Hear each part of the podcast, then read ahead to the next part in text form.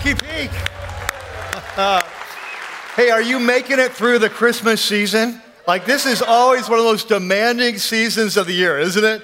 And about right now, everyone's at the Christmas parties, the shopping, uh, all the food, the extra fudge. I mean, by this point, it's starting to kick into gear. And uh, I think we should all get an award just for making it through the Christmas season. But um, anyway, my name's Michael, and uh, I'm one of the pastors here. We're going to go into our time of teaching in just a minute. But uh, just uh, one important announcement I want to tag on on top of what Johnny said. So he mentioned that life groups are, are kicking off. We're excited about that. But uh, a few weeks ago, I mentioned this, but if you were not here because there's a lot of holiday travel and stuff like that, I just wanted to mention again that this, uh, this January, we're doing what we've done the last two Januaries, is that as a whole church, we're taking this journey together, not only in our weekend series with a brand new uh, series that's called uh, uh, that's Serving Sacrificially, Discovering Your Purpose, I'm very excited about. Um, but also, they're going to all be studying that same topic in our life group. So, as normal, we'll be, uh, we'll be writing that, that study uh, for you. You'll be able to download it uh, from our website, or if you don't have access to the internet, we'll have it out on the patio. And so, we'll be providing most of the resources that you will need. But there is one that I know for sure, maybe others, but one I know for sure you will need. And you will need an up to date, fresh copy of the famous book, The Purpose Driven Life by, um, by Rick Warren. It's an awesome book. If you've got one that's 10 years old, you may want to update it because it's kind of been updated. Some, uh, uh, all the mistakes were taken. I was kidding. Uh, but it's been updated with some new material, but also uh, the pages are different. And so, to make this as, as easy as possible, we are offering this book at reduced rate, at unheard of rate, below Amazon rate. Um, and so I know that just doesn't happen, but only for this Christmas season and for you only. Um, so for just $11, no tax, that includes tax, 11 bucks, uh, you can get your copy of Purpose Driven Life. So we've got some uh, available out there in the bookstore. If you want to get a jump early Christmas, it makes an awesome stocking stuffer if you have a big stocking. Um, so just want to let you know that. Uh, we'll be getting more in, but we've got uh, several hundred copies, I believe, that we're kind of starting the, the journey off with and so on. Of course, if you want to wa- if you want to read it on Kindle, then that's great. You can just kind of download that. But I want to, want to make aware, this, this study, for those of you who've done the last couple studies um, with us, will probably be a little bit less intense. Uh, so we probably won't be doing that five day week format. This will be uh, kind of somewhere between that and a regular life group study. Uh, but we're very excited about that. So just want to keep you uh, posted on that. But now we're going to go into our time of teaching. And so inside the program is a green and white message note sheet we use every week. But I always like to mention that because I know we have newcomers. And, and, uh, and as you look at your note sheet today, you notice there is like no white space on it right? Can you see that? So, um, good luck. That's all I can say. Uh, there's a lot we're coming over today. So, uh, let's pray together and then we'll jump in. You guys ready to go? All right, let's pray. God, we're just excited to be here in your place, your house, underneath your leadership, under the guidance of your spirit, under the authority of your word. And we just want to proclaim, Jesus, that you are king and that we are subjects. We're under your leadership. And so we come today not just to go through the motions, not just to learn intellectually, but to come into your presence, to listen for the voice of your spirit, to be transformed, and most of all, to follow what you show us. We pray that as always, you would give us grace that by your Spirit you would be here in power. You would move us, as Ezekiel says, move us to do your will. Pour out your Spirit amidst us so that we can always listen and follow. We pray this in Jesus' name. And everyone said, Amen. Amen. Well, our story starts today on a hot August morning. And as he wakes up, he crawls out of the tent that's been his home for the last month.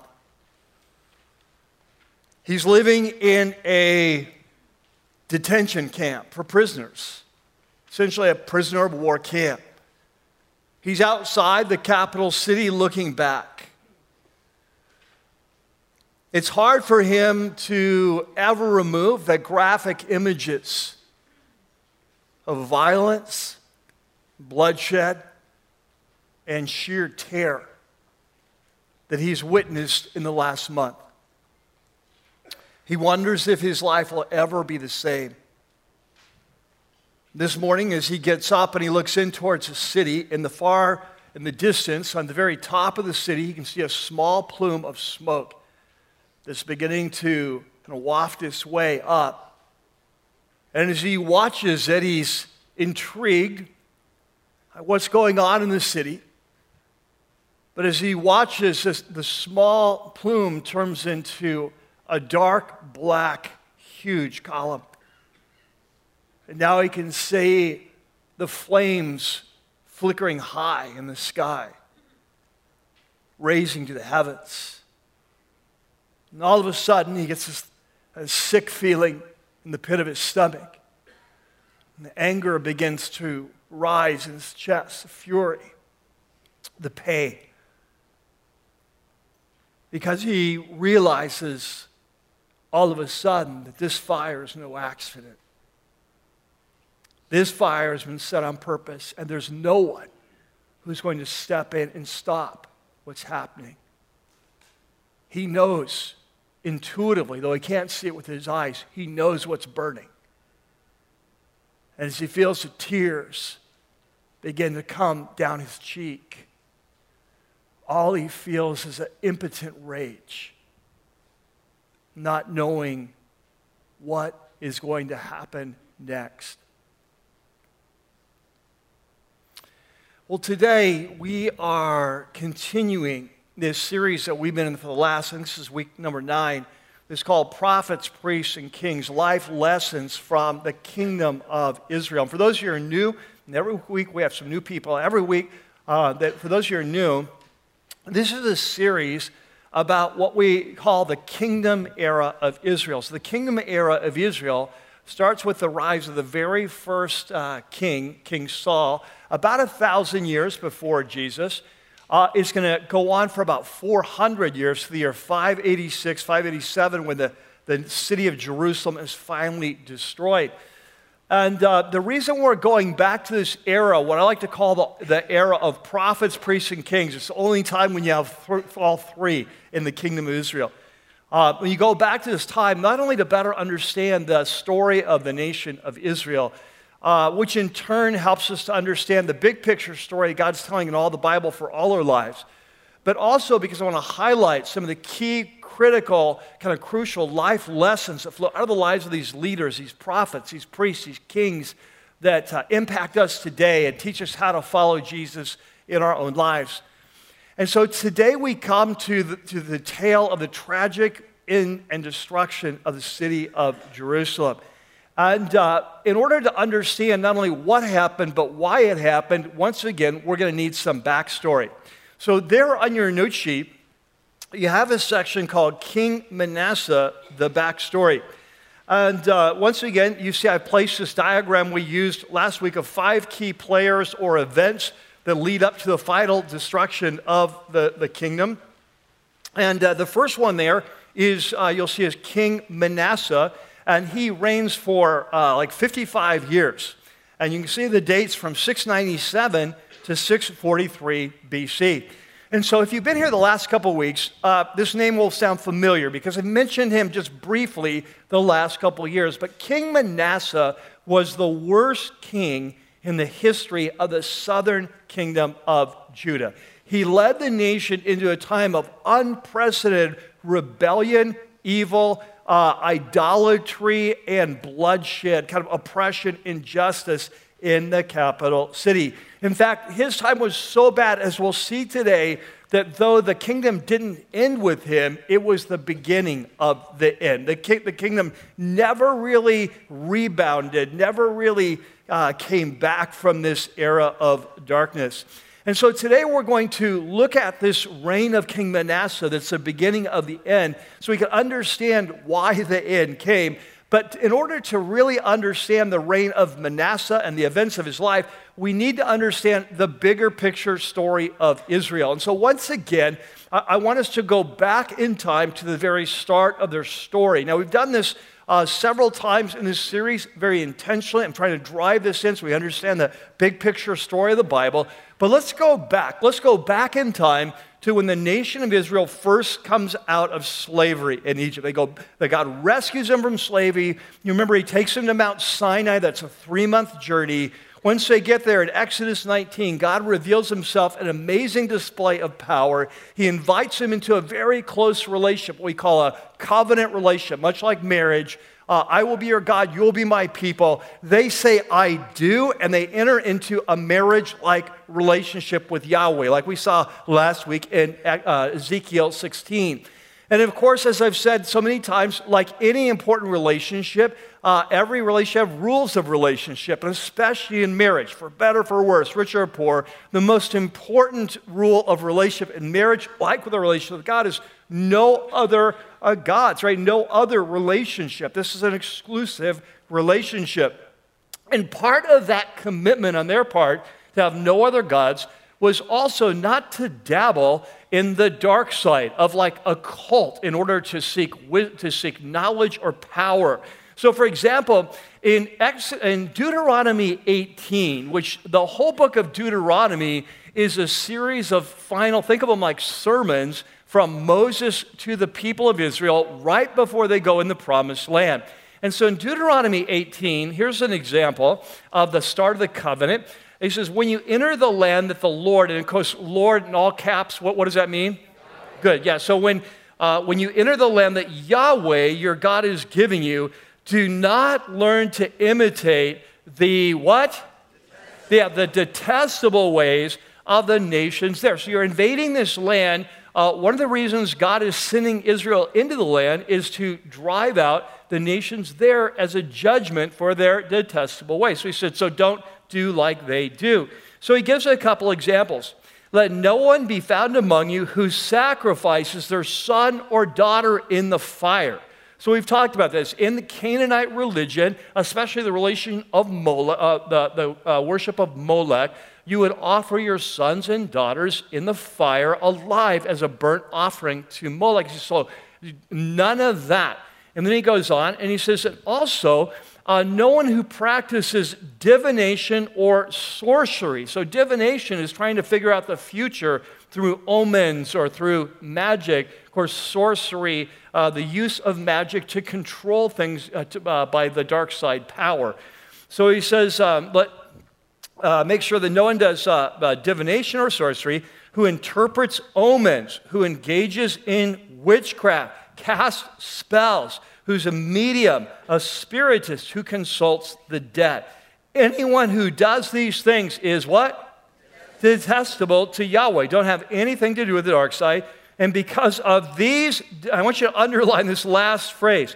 Because of these, these same detestable practices, Yahweh your God will drive out the nations. All right? So I want you to catch it. This is what they're doing. This is why they can't stay. I'm using you to bring judgment. Don't do what they do. All right? So we're really clear. By the way, quick sidebar. I mentioned this a couple weeks ago.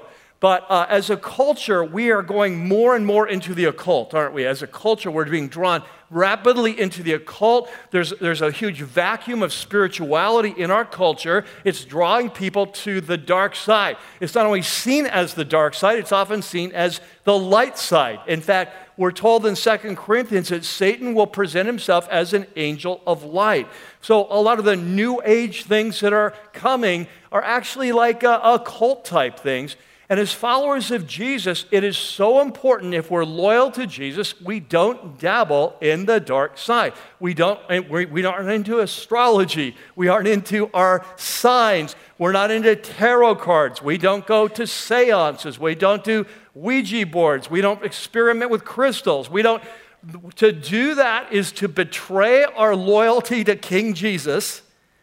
And to do that is to open ourselves for satanic attack on the dark side because you're going into the enemy territory and inviting the enemy into your life for knowledge or power. And when you open that door, you never know what's going to come through. And I've seen disastrous results from believers in Jesus who've opened that door wittingly or unwittingly and are now dealing with the consequences, right? And so, so it's really important. As followers of Jesus, we don't do that. Anyway, so, so Moses says, hey, rule number one love God, don't do what the nations do. Now, at the end of Deuteronomy, we come to one of the most important chapters in the Bible. I've mentioned this before Deuteronomy 28. In Deuteronomy 28, Moses says, okay, so this is what, if you listen and follow Yahweh, here's all the blessings. And there's this long list of blessings in every area. But if you reject Yahweh, you don't follow his law, um, and, and you worship other gods, and you go into the dark side, here's a long list of curses.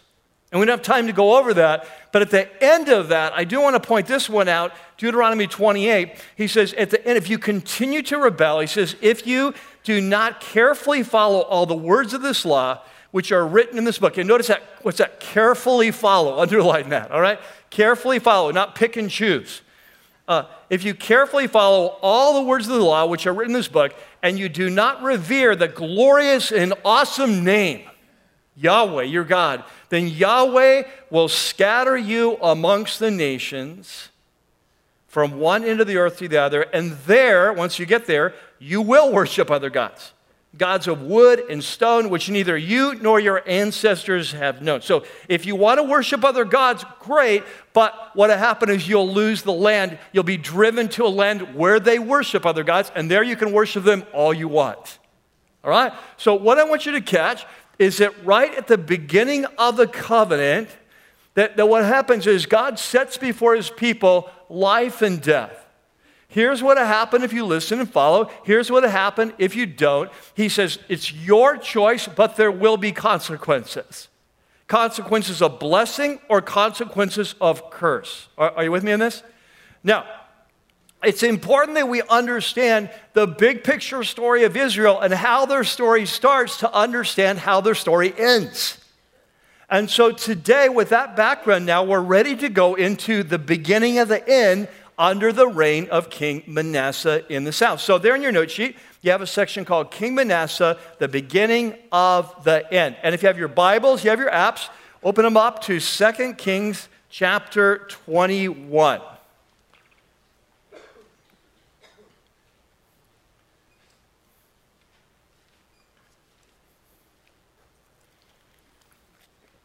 All right, so Manasseh was 12 years old. So remember, he's the first king in our diagram, right? Uh, he's the one on the left. Uh, he's 12 years old when he became king, and he reigns in Jerusalem. How long? Yeah, this is the longest reign of any king in the north or the southern kingdom. So his mother's name is Hephzibah, and he did evil in the eyes of Yahweh, and he followed the detestable practices the nations had driven out before it. So remember what we just read in Deuteronomy? You're going in, like, don't follow the detestable, but that's exactly what he did. And as we read through, we're going to see he did exactly what God said not to do. So he rebuilt the high places that his father, King Hezekiah, had destroyed. He also erected altars to Baal and, uh, and made Asherah poles. So we learned about Baal and Asherah, the gods, the gods of the, the Canaanites. We learned about them uh, back with Elijah. Remember, we had the, the story about Elijah and the prophets of Baal on Mount Carmel, and that king that he confronted was King Ahab. And so, what, what's going to happen is that uh, King Manasseh in the south is going to like import the worship of Baal from the northern kingdom.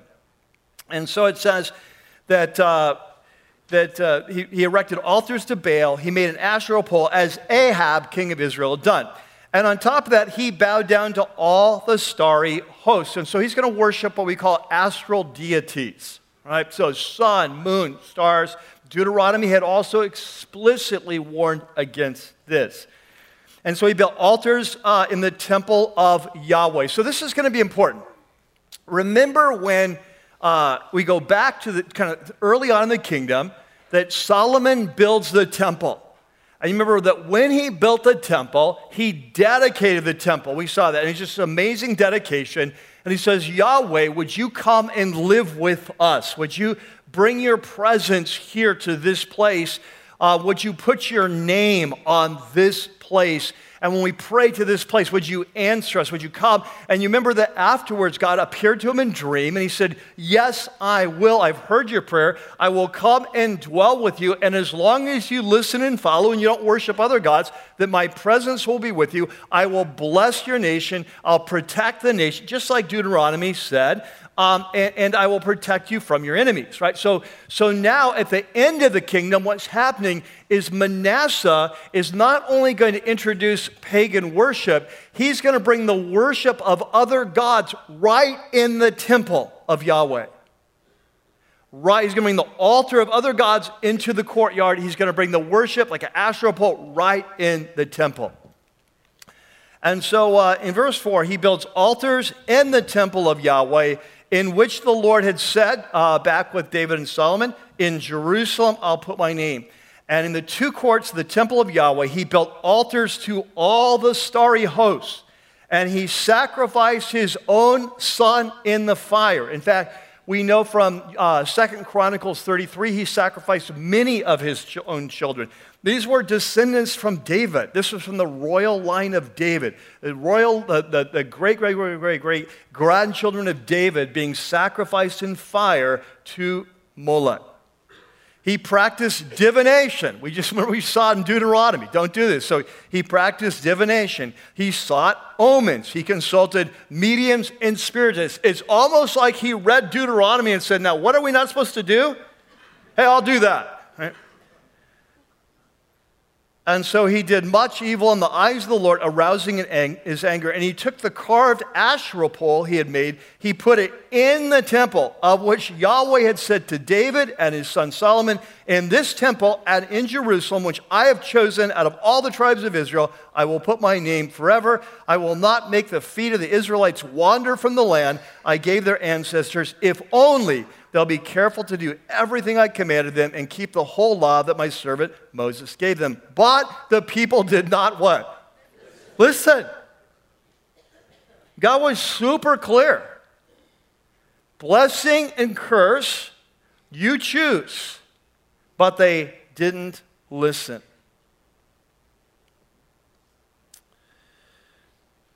And so in verse 9, the people didn't listen. Manasseh led them astray. They did, in the Keshish, they did more evil than the nations that Yahweh had destroyed before the Israelites. Uh, we, we have gone from them being the nations coming, kind of driving out the nations, to becoming worse than the nations. And so Yahweh said through his servants, the prophets, Manasseh, king of Judah, has committed these detestable sins. He's done more evil than the Amorites, uh, some of the Canaanites, who preceded him. He's led Judah into sin with his idols. Therefore, this is what Yahweh, the God of Israel, says I am going to bring such a disaster on Jerusalem and Judah that the ears of everyone who hears it will tingle. It is going to be horrible.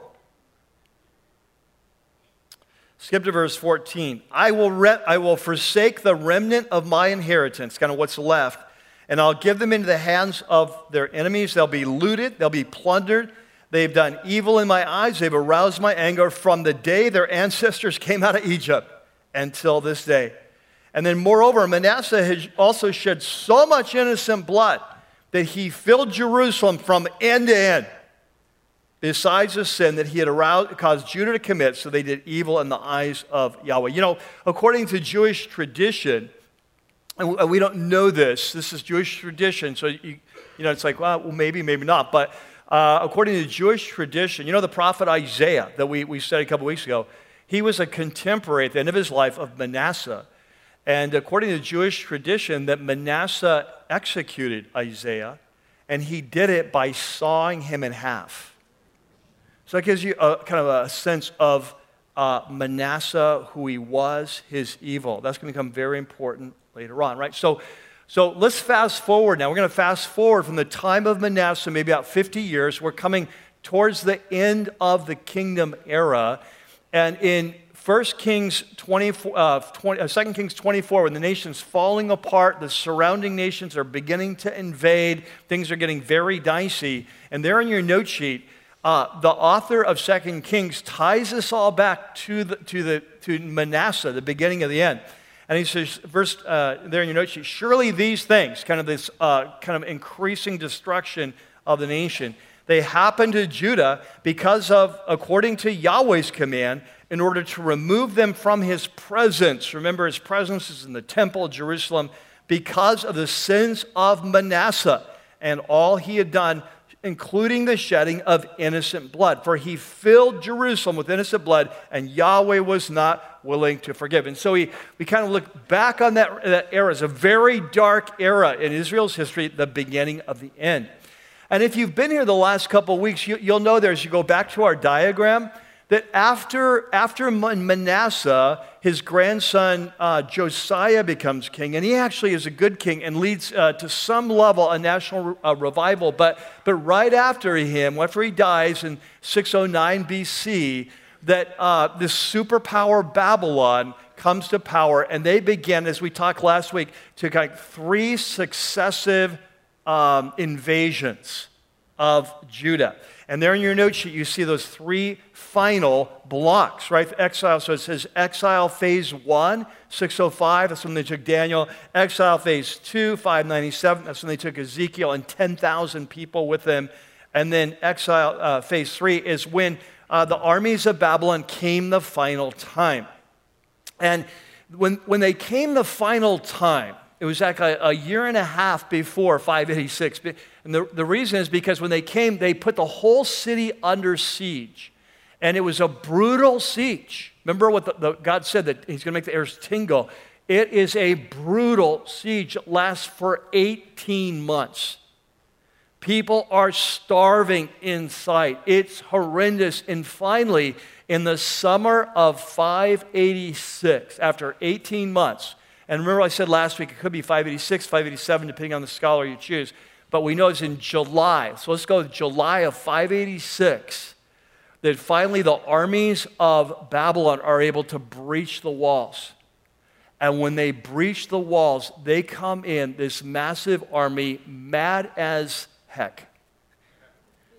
Because for 18 months they've been frustrated and sitting out in this hot and freezing weather just trying to conquer this city. And when they come in, they, they take no, they're slaughtering everything. They got their swords drawn, and it doesn't matter. Old men, young men, young women, old, it doesn't matter. They are slaughtering the city. The blood is running. The temple is what many people are running to the temple thinking, hey, God will save us in his house. And they're just slaughtering them there in the temple. It's probably hard for us to begin to even understand the brutality of ancient warfare, how terrifying this would have been. That happens in July of 586. About one month later is when they're going to begin to burn the city. This takes us back to the story that we started the day with of this man who's for the last month been living in a tent in like a prisoner of war camp. He's one of the survivors that hid that day, was not slaughtered. And, and, he's one of the survivors that's in a prison camp outside the city looking up, and he sees this plume of smoke. It kind of starts, starts small and then gets bigger and bigger at the high point of the city. And all of a sudden, it dawns on him what's happening. They're burning the temple. They are burning the place where God said, I will put my name here. They're burning the place where heaven meets earth. They're burning the place of God's presence. How can this be happening? How can God allow them to burn his home? But of course, the reason they're burning it is because it's a way of saying the gods of Babylon have been defeated Yahweh of Israel.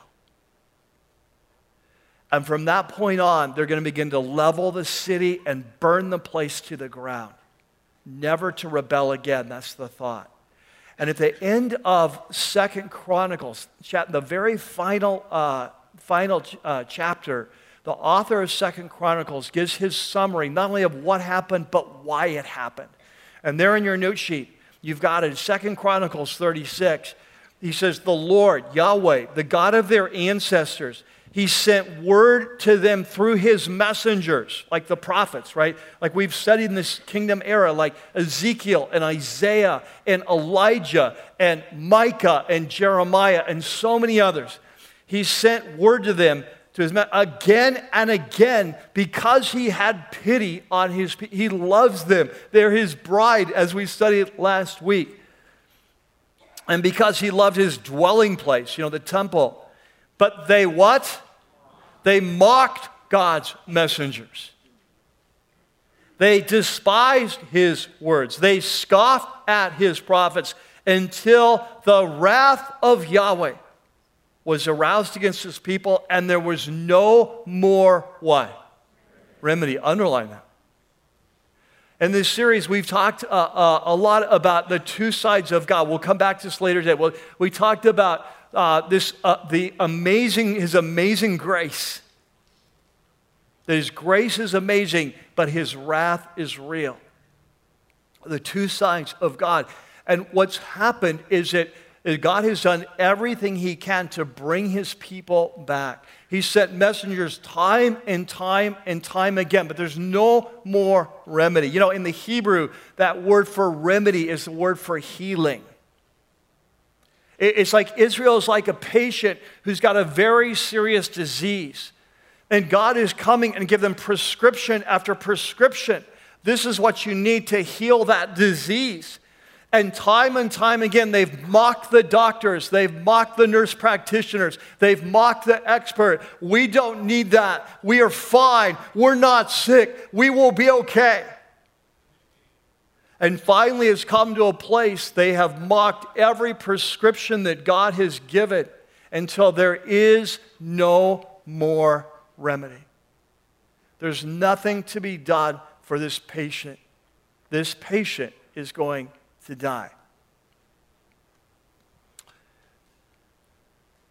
And so here's a description of that horrible day in July of 586.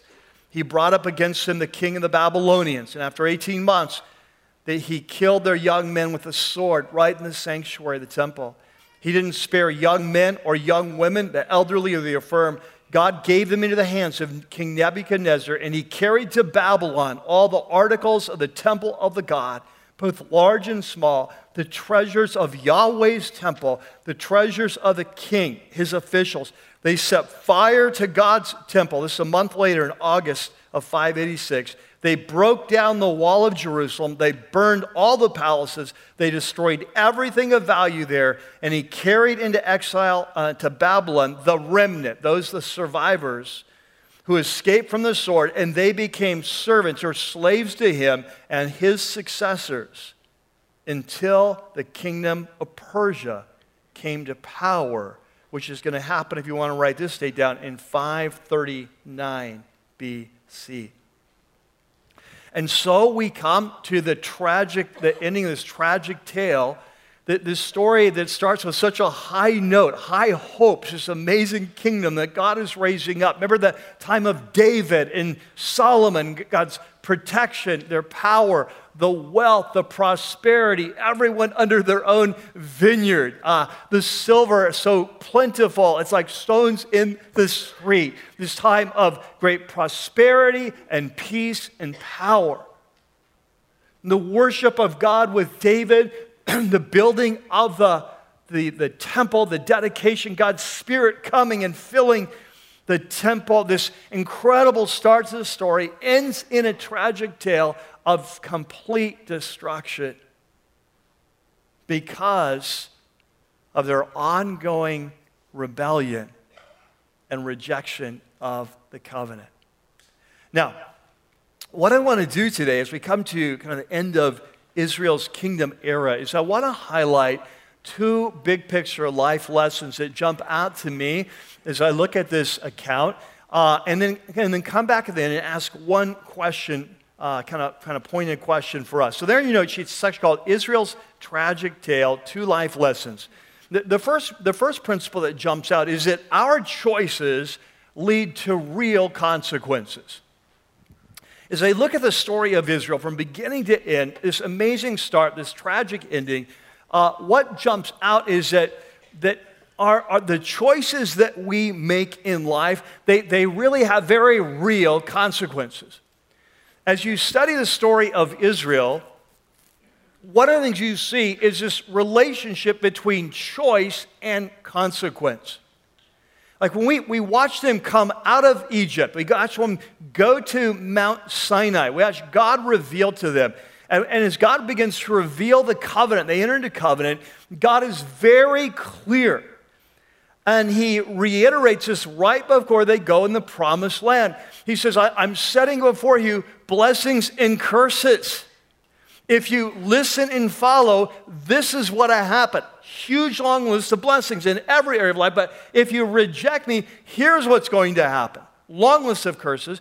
And if you listen and you do it long enough, if you reject my leadership long enough, it will come to the ultimate curse of losing the promised land I'm leading you into. In a sense, God's saying, I'm setting before you two paths life and death, so choose wisely. In fact, this is exactly what Moses says in chapter 30 of Deuteronomy as he begins to wrap up these final messages to the nation. They're in your note sheet. He says, uh, at then it's like a, it's a courtroom scene like the start of Isaiah 1. He says, This day I call heaven and earth as witnesses, like a cosmic courtroom scene, that I have set before you what? Can you underline that? I've set before you life and death, blessings and curses. Now choose what? Choose life so that you and your children may live and you may love Yahweh your God and listen to his voice and hold fast to him. For Yahweh is your life, and he will give you many years in the land he swore to give your fathers, Abraham, Isaac, and Jacob. And so this is how this story starts. I, I love you. We've entered this love relationship.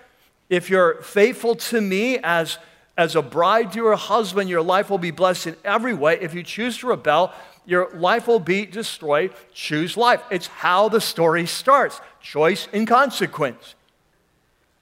But it's also the message that the prophets reiterated over and over and over again. Today we talked about the dedication of the temple and how, how Solomon said, God, would you bless us? Would you come put your name here? And how God said yes and filled this, the place with his spirit. I put there on your note sheet, this is that prayer. After, after Solomon uh, asked God to come and to, to, be in the, in, in, to be in the temple, this is what uh, God spoke to him in a dream that night in, in 1 Kings 9. Yahweh said to him, to Solomon, I've heard the prayer and plea you've made before me, and I have consecrated this temple, which you've built by putting my name there forever. And my eyes and my heart will always be there. As for you, if it's a conditional promise, if you walk before me faithfully with integrity of heart and uprightness, as David your father did, and do all I command and observe my decrees and laws, I will establish your royal throne over Israel forever, as I promised David your father when I said, You'll never fail to have a successor on the throne of Israel. Then, but, right, here's the, the big but. I have to say that carefully. but if you or your descendants turn away from me and you don't observe the commands and decrees I've given you, and you go off and you serve other gods and worship them, then I will cut off Israel from the land I've given them. I will reject this temple I have consecrated for my name. Israel will then become a byword and an object of ridicule among the peoples. That this temple will become a heap of rubble. Turn the page if you're late all who pass by will be appalled and will scoff and say, Why has Yahweh done such a thing to this land and to this temple? And people will answer, Because they have forsaken Yahweh their God, who brought their ancestors up out of Egypt, and they've embraced other gods, worshiping and serving them. That is why Yahweh brought the disaster on them. Now, is that pretty clear? It's, the story starts off clear. In Deuteronomy, when they dedicate the temple, God Himself comes to Solomon. Make sure they're clear. Over the years, time and time again, prophets are sent to remind them of this message that your choices really matter. Life is not a game. Choose wisely. I set before you life and death. Choose life that you may live. Over and over and over. And they resisted and rejected because they didn't believe this consequence would ever happen. In fact, in the time of Jeremiah, who was alive in the city when it was captured, in chapter 6, he says, Do not trust in the deceptive words of false prophets that come to the temple and say, The temple of the Lord, the temple of the Lord, the temple of the Lord. Jerusalem is safe because God will never allow anyone to take down his house. We are safe in this place. They didn't believe that choice leads to consequence. But the message all through the Bible is choose wisely. It's at the garden, the two trees. We see it in the prophets, we see it here, and we see it in Jesus. Look at your note sheet in Matthew 7, Sermon on the Mount. See if this sounds familiar. Enter through the narrow gate, for wide is the gate and broad is the road that leads to what? Yeah, like death. And many enter through it, but small is the gate and narrow the road that leads to life. And hey, there are two paths. There's a path of blessing, there's a path of curse. There's a path of life, there's a path of death. Choose wisely from beginning to end.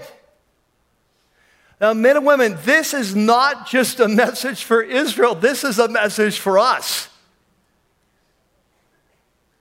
We live in a culture today, and as followers of Jesus, in the midst of a culture, our minds are often being conformed to our culture instead of transformed. And we live in a culture today that's all about choice. We are big on choice. We don't want anyone to mess with our choices. Don't tell me what I can believe. Don't tell me what I can do. Don't tell me who I am. I can choose to be whoever I want. We're a culture that's big on choice, but we are a culture that's losing the connection between choice and consequence. We're a culture today that we don't want there to be inconsequences. You can make any choices you want, good, bad, or otherwise, and we don't want to believe there are any consequences. And it's in every part of our culture education, business, military, politics. This is throughout our culture. We're a culture that's losing the connection between choice and consequence. We want to believe that we can make whatever choices we want, and there will always be a second chance. Not just a second chance, a third chance, a fourth chance, a 15th chance. But that is not the way life works. God has given us this incredible ability of freedom of choice. He's designed us as free moral beings. You can choose right or you can choose wrong. It's your choice. God has given that. No one takes it away. It is your right to choose, but there are consequences.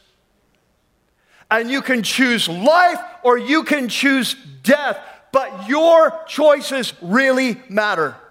Life is not a game. The choices you make today in your marriage, the choices you make in raising your kids, the choices you make in your sexuality, the choices you make in your finances, the choices you make with. You can choose whatever you want. God has given you that freedom, but don't ever think that there will not be consequences. God has given you freedom of choice, but if you choose wisely, the end result is life you choose poorly, and the end result is death. Our choices really matter. Number two, we'll come back to that. Number two, the second principle that, that jumps out, we see this first principle, this connection between choice and consequence. The second one is that God's mercy leads to second chances or third or 18. We'll see that. What we've seen throughout this series is this two sides of God, right? That God's grace is amazing, but his wrath is real. And we see that today, don't we? We see his amazing grace to, to Israel time and time, like running after, like we saw in Ezekiel 16, like, like this kind of prostitute lover, him running after her, this incredible love, time and time again, sending his prophets to bring them back to covenant because he has compassion and pity on them. But we see there is a point of no return. There's a point of no remedy when the wrath and the judgment comes. It's what a good God does. A good God has to deal with evil. And if we refuse to be changed, then there's nothing to do but to be destroyed. But the story of Israel, in the midst of this judgment today, and we see the wrath being poured out in Jerusalem, in the midst of that judgment, we also see the silver lining of the mercy of God. We see it in the final line of Chronicles, oh, we, that passage we read, that, that, it, that they, they went into Babylon until the time of the Persian king. And we don't have time for that whole story and this miraculous story about how God raises up this next superpower is a different international policy and allows some to return for the story to go on. But what's amazing to me today is not just the story of Israel and to see God's grace and his mercy of Israel, but what's amazing is to see his grace and mercy with King Manasseh. And this is fascinating to me because if you're just if all you had was second kings, the guy just dies and it looks like, hey, it looks like he got away with it, you know, whatever. But in, in Second Chronicles, we're given more information, more detailed information about the last years of his life. And it turns out that this wicked king, worst king in their history, slaughtering people, burning his kids in the fire, introducing adultery, maybe sawing Isaiah in half, we don't know, but this horrible king, that towards the end of his reign, that, his, that the king of Assyria came. So remember, king, Assyria was the superpower before Babylon the king of Assyria comes, and his armies come, and they are not happy with Manasseh, and so they arrest him. And they lead him away to Babylon, but they do it in the most humiliating way possible. They put bronze shackles on him, and they actually put a hook in his nose to lead him. And this is what we know from history. We actually have like archaeological uh, pictures of, of, you know, carved in stone of, uh, of Assyria, like uh, bringing their prisoners away with a hook in their nose. And, uh, and as, you, as you read this, you say, hey, this sounds more like it. This is kind of what a king like this should, should have happened to him. But what's amazing is it's not the end of Manasseh's story. It's one of the most amazing stories of God's mercy and grace in all the Bible. And, and I, I, want you to follow along with me there. I put it in your note sheet it says, So the Lord, Yahweh, brought against them, this is uh, brought against Judah, the southern kingdom, the army commanders of the king of Assyria. And he took Manasseh prisoner, and he put a hook in his nose, and he bound him with bronze shackles, and he took him to Babylon. All right, so this is like, this is the low point of Manasseh's life. I mean, he's, he's gone from king to prisoner. He's got shackles on, he's hooking, he's humiliated. Very likely he's naked. I mean, he's just, humili- and he's taken and thrown in probably some dungeon. But the amazing thing is, is that sometimes when we're far from God, it takes a dungeon to help us come to our senses. And there in the, in the darkness of this dungeon or wherever he was, he begins to reflect on his life, the life he's lived, the evil he's done, the decision he's made to worship other gods, not to worship the God he was brought up with, the God of his youth, Yahweh. And in the midst of this darkness, he actually calls out to Yahweh. And the amazing thing is that Yahweh responds. And he says that in his distress, he sought the favor of Yahweh his God. And he humbled himself greatly before the God of his ancestors. And when he prayed to him, catch this, Yahweh was moved by his entreaty and he listened to his plea. And so he brought him back to Jerusalem, to his kingdom. Like, are you kidding me? Like, if I were there, my probably my gut reaction would be, no, no, leave him. Let's, get, let's kill this guy. This guy's horrible. He sawed Isaiah in half. Let's saw him in half. But the mercy of Yahweh that he actually engineers circumstances to bring him back. And when he brings him back, it says Manasseh then knew that Yahweh was God. Like the prodigal son, he'd come home. And afterward, he built the outer wall of the city of David. He begins to refortify the nation. He stationed military commanders in all the fortified cities in Judah. But notice this he gets rid of the foreign gods. And he removed that image, the image from the temple of Yahweh, as well as the altars he built on the temple hill and in Jerusalem. And he threw them out of the city. And he restored the altar of Yahweh. And he sacrificed fellowship offerings and thank offerings on it. And he told Judah to serve Yahweh, the, the God of Israel. And the people, however, continued to sacrifice these kind of illegal high places, but only to Yahweh their God. And we don't know all the details of the story, how it all worked out. It seemed like whatever revival happens here is not very deep. But for Manasseh himself, there was a true turning to Yahweh. And though it wouldn't make up for all he'd done, and there's going to be ongoing consequences. You know, sometimes in our life, we, we come back to God when we've been far away. We want Him to remove all consequences, and that's just not even possible. Uh, it's like, no, there's consequences of our rebellion, and many times they're irreversible. You can't go back and re raise your kids. You can't go back and redo your marriage the last 20 years. You, like, we can't go back. There's often consequences, and yet, when we come back to the Lord, like, like the potter on the wheel, he takes that broken, cracked pot and he reforms it and he begins to reform something new and something useful and something beautiful. And that's what happens to Manasseh. And it's such a beautiful reminder that as long as we want to come home, God's mercy is great. There comes a point we don't want to come home, we're beyond remedy. But as long as we want to come home, there's a God to welcome us back. His mercy leads to second chances. And so this leads to a key question in our life. And there in your note sheet, there's a section called uh, Israel's Tragic Tale, one key question.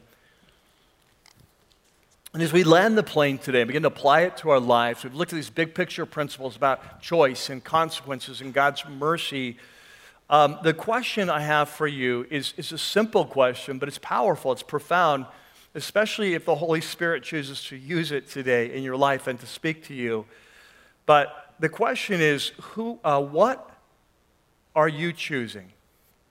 What are you choosing? We've seen this connection between choice and consequence, but as we're moving in towards the end of this series, what are you choosing? You know, are you choosing life or are you choosing death? Now, I want to ask this question at a couple different levels. I want to ask it at a macro level. Like, the most important decision that any of us makes in our lives is whether to follow Jesus and give him our lives or not. Whether to follow Jesus or run after other gods or to be our own God. That's, that's, the, that's the core decision of our life. Two paths in the middle of our life, they, they diverge narrow path, a wide path and which path are you on? And this is the most important decision that we have to make is that, that hey, God has given us life and death. Are you on the path that leads to life, the Jesus path, or are you on the path that leads to death, which is any other path other than Jesus? That's why this path is narrow, because it's Jesus only, and this path is anything else. Like there's a lot of ways to go wrong in life. There's only one way to go right. Remember what Jesus said I'm the way, I am the truth, I am the no one comes to the Father but by me. And so if you're on any other path other than Jesus' path, you're on the path of death. And so as we come to the end of this series, I want to start by asking that question. Which path are you on? And if you're here today and you've never given your life to Jesus, and you're, you're ready to do that. You're ready to say, I'm on the path to death, but like Manasseh, I want to humble myself and I want to, to come to, to Jesus. I want to come to, to Yahweh. I want to come to Him and I want to give Him my life. And I want to ask Him to forgive me for all I've done. I want to come under His leadership. I want it to be filled with His Spirit. I want to be transformed to be like Him. I want to become a follower of Jesus. If that's you today and you've never made that decision before, I'm going to give you a chance in a few minutes to get on the right path, to make the right choice. But for the rest of us here that we've already given our life to Jesus, you know this and I know this that there is a path that leads to life, a path that leads to death in every area of our life. And just because we've made the big picture decision to follow Jesus doesn't mean we're on the right path in every area. Like we can be on the wrong path in our marriage. We could be on the wrong path in our dating life. We could be on the wrong path in our sexuality, be on the wrong path in our finances. We could go on the wrong path in our priorities. We could put uh, the wrong path in living for the popularity of other people. There's a lot of well, wrong paths. And here's what I want you to catch is that our choices in every area of these of our life have consequences. And often as followers of Jesus, we ignore this principle. I mean, while I'm following Jesus in these areas, I'm ignoring him in these, and I, I, think, I think he'll let me slide. But what we see today is that choice always leads to consequence, and God never wastes words. When he tells you, This is the path, walk ye in it, he's telling you that for a reason. And if you choose to ignore that path, you will pay the price. And we can rationalize this. And we say, well, I don't have to trust Jesus with my finances. Well, I don't have to trust him with my sexuality. Why don't I trust him with my priorities or this ethical thing at work or my marriage? Right? We, we, can, we can rationalize to ourselves that that's okay because I'm kind of following him in all these other areas, but I want to tell you choice has consequence. And the wrong choice leads to death. If you're on the wrong path in the way you're parenting, it will lead to death in your children. You may not see it right now. They may be three years old right now, and right now they're controllable. And you're neglecting them, and you've got other priorities, and you're a dad, and you're playing video games all night long, or you're a mom who's always out with her friends, and you're always putting your child off, and you think it's okay. You think, hey, they don't know, they're only three. Can I tell you something? There's to come a day when they're 13. And what you're investing now, you're to what you're reap, what you're planting now, you're going to reap then. When your kids turn 13, you need to be deeply invested in their heart and soul so the loudest voice in their head is yours even when they don't want to hear it. Are you with me here? Your, your marriage may not where it needs to be, and you can ignore that. And you say, Well, I won't do that, and I'll just go this way, and I'll invest in porn, or I'll throw myself in my job, or I'll be with my friends. There's just a marriage is over here, but I'm not going to do it the Jesus way. I'm not going to learn to love my wife as, as, as Jesus loved the church. I'm not going to learn to follow the leadership of my husband. I'm not going to respect. I'm not going to do that. And you say, I'm going to do that. And you know what? The, the kids are going to grow up and they're going to leave, and all of a sudden you're going to have nothing to keep keep you together. And you wonder what happened. And what happened is you made wrong choices for the last 20 years, and now the consequences are coming. Are you with me? I could go on, and I wish I could. I wish I could go on for an hour and talk through your priorities and talk through every area of your life. I'm telling you, choice leads to consequences. In every area of our life, there is life and there is death. So choose wisely.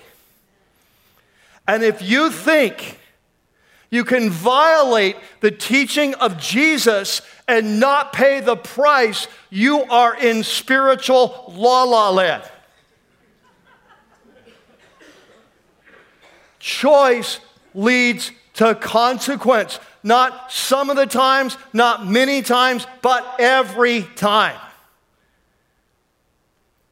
And so, as we begin to approach the industry, the question I have for you is what are you choosing?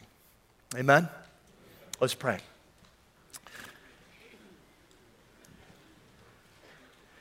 While our heads are bowed and we're reflecting on this message on each of our lives, I want to lead us in a time of prayer and then a time of worship.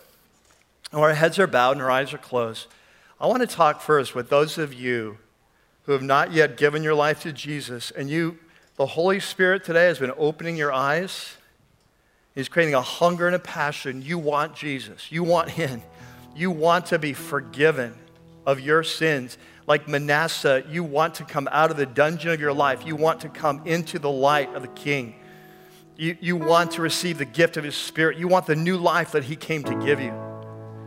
And if that's you and you're ready to repent and turn from your sin and humble yourself and trust in Jesus and Jesus alone as your path to life, as the way, the truth, and the life that leads you to the Father, He alone, then right now I want to give you that chance. And so I'm going to pray a very simple prayer.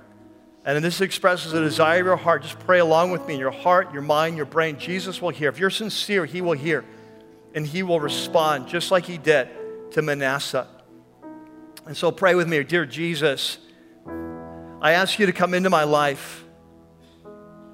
I ask you to forgive me for all my sin, my rebellion. I pray that you would forgive me based on your death for me on the cross.